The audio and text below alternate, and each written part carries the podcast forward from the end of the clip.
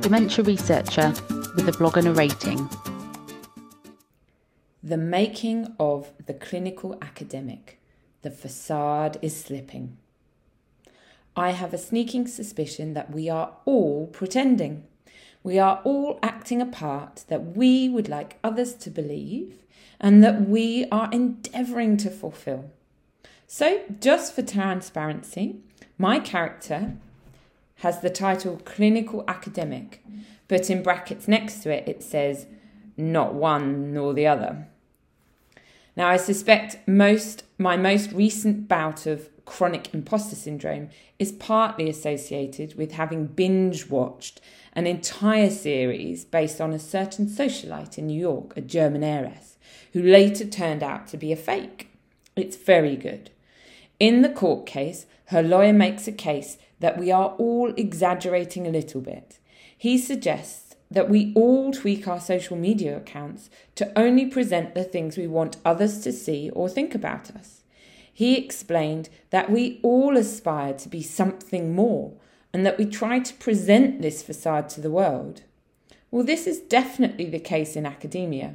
We're all constantly trying to sell ourselves. We want grant funders, we want people to invest in us, so we must portray ourselves as the best possible versions of ourselves.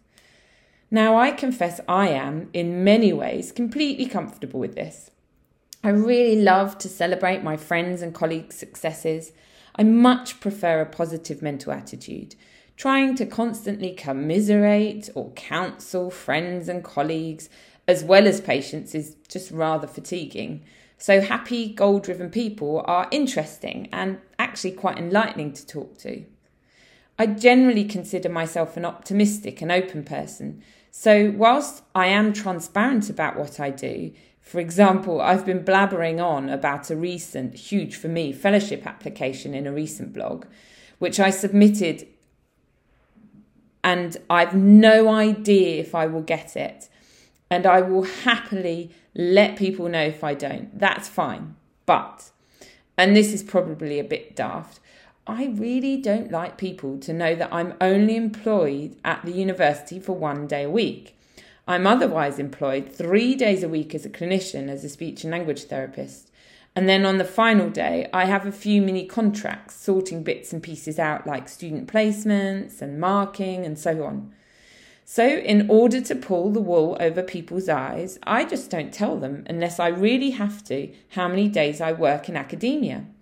I wish to appear to be a dedicated academic and a committed clinician, and to do that, I feel like I need to appear like I am working in academia for most of my week. Well, this blog's turning into a bit of a confessional, but I've realised that this is all a bit ridiculous. I want people to believe that I'm a real academic, and for some reason, this feels like it requires quantification in time. This bites me in the behind on occasion, though, as I really can't answer all my emails in a timely fashion, not with kids and my sanity in the mix as well. And I can't always make meetings on the days everybody else can.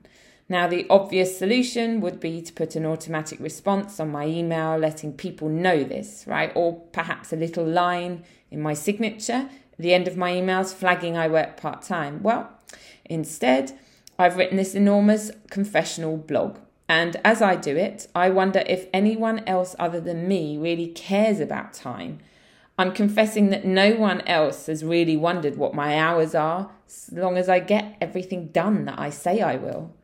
So with this new me in mind, I'm off to add an automatic response to my university email account. I'm going to do it. I'm going to worry less about what people think about how many hours I work. And I'm going to be an open and honest clinical academic who sells herself to all the right grant funders. Thank you for listening. Join the Dementia Research bloggers and share your own views.